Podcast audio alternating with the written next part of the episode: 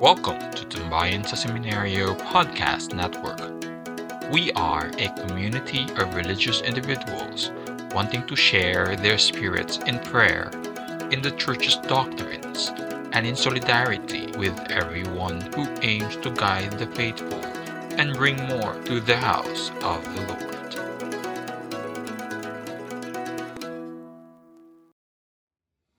Joyful day to our dear brothers and sisters in Christ.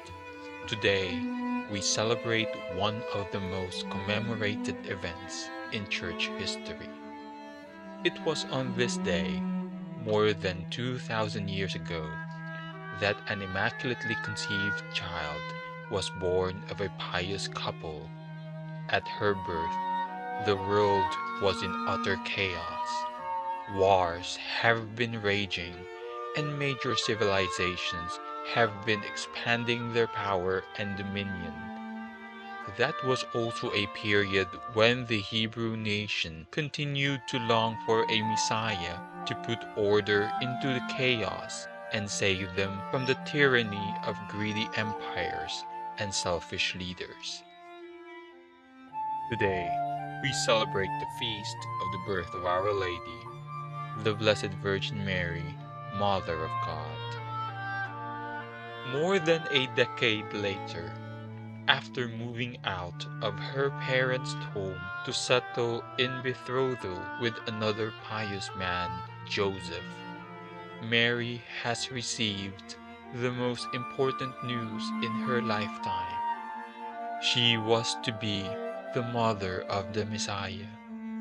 Yet, the highlight of this event that was beyond the predestination of her birth was her decision to accept the news and conceive God, who was made man in her human body.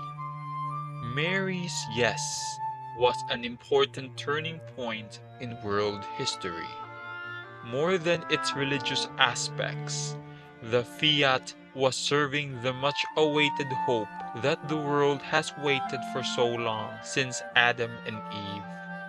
Through Mary's love of God and her indisputable faith to Him, she was serving the human race with the same faith, hope, and love that generates forth the Gospels.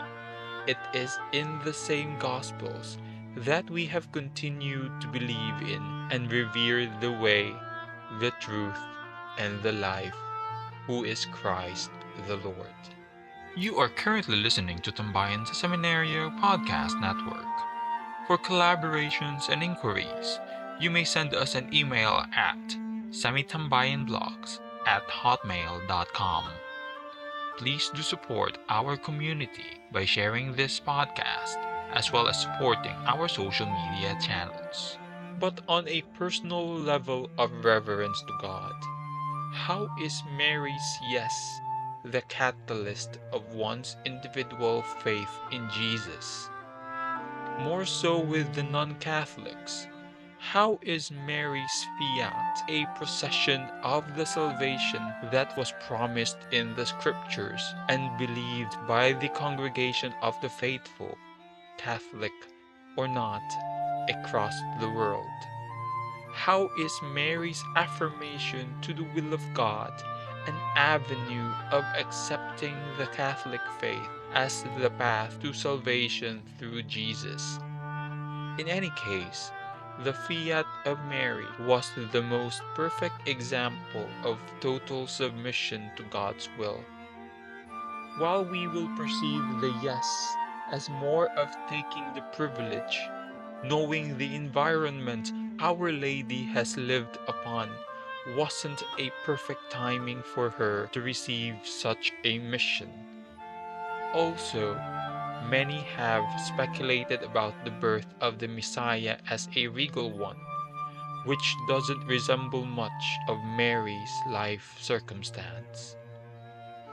Despite being a descendant of King David, she wasn't someone who was living well or ruling a nation.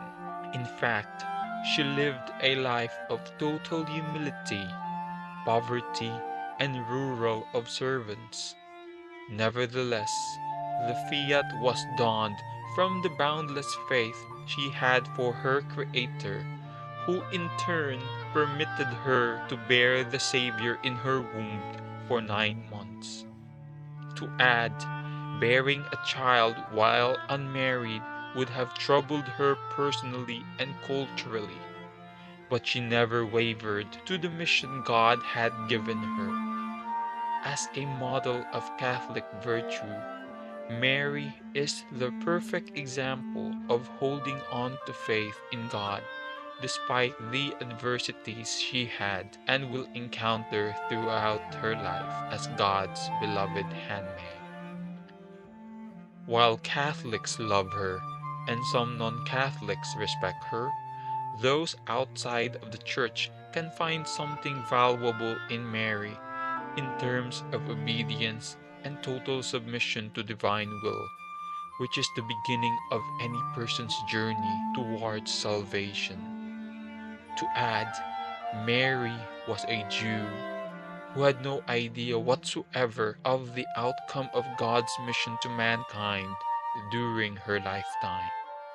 Yet, she only kept everything close to her heart, despite the confusion about God's plan to them and to the world through Jesus Christ. Through her perpetual obedience, she was received by the congregation of the faithful as the first Christian which all in Christ one holy, Catholic, and Apostolic Church would derive their Christian life to be fashioned like the Lord's and His beloved Mother. The life of Jesus and Mary is also an exemplary life that is best followed by everyone who wishes to devote themselves to service, to peace, and to love which is more familial and more divine. Their life isn't just an example that's limited to Christians, Catholic or not. It is also an excellent life example to everyone around the world who strives for a peaceful, more organized, and more selfless way of life. More than the acceptance of God's centered way of life, Mary was also fashioned by God to be a path to Jesus, who is the path to salvation through mercy and compassion. As taught by the Church Fathers, there is no salvation outside the Catholic Church. In such a case, Mary's devotion to the Catholic way of life, even when she wasn't totally baptized to the Catholic rites, allowed her to become a profound foundation of the vessel of salvation, which is the Catholic Church. Through her participation in the corporal, spiritual, and even the mystical works of the Holy Mother Church, she showed the world how it is to be Catholic and how salvation will come through the Catholic Church, which is the sacrament of her beloved Son our Lord Jesus Christ.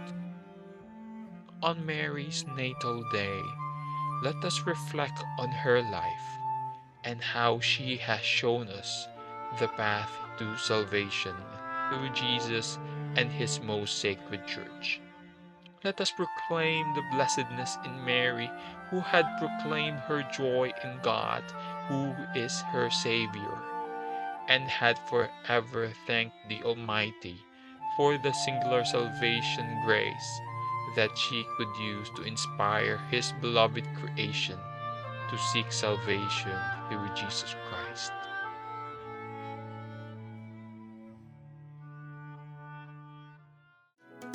Thank you for listening to Tambayan sa Seminario Podcast Network. Feel free to share this podcast with your family, friends, and to every faithful you know. We hope that you join us again on our future podcast episodes, and may God bless us all.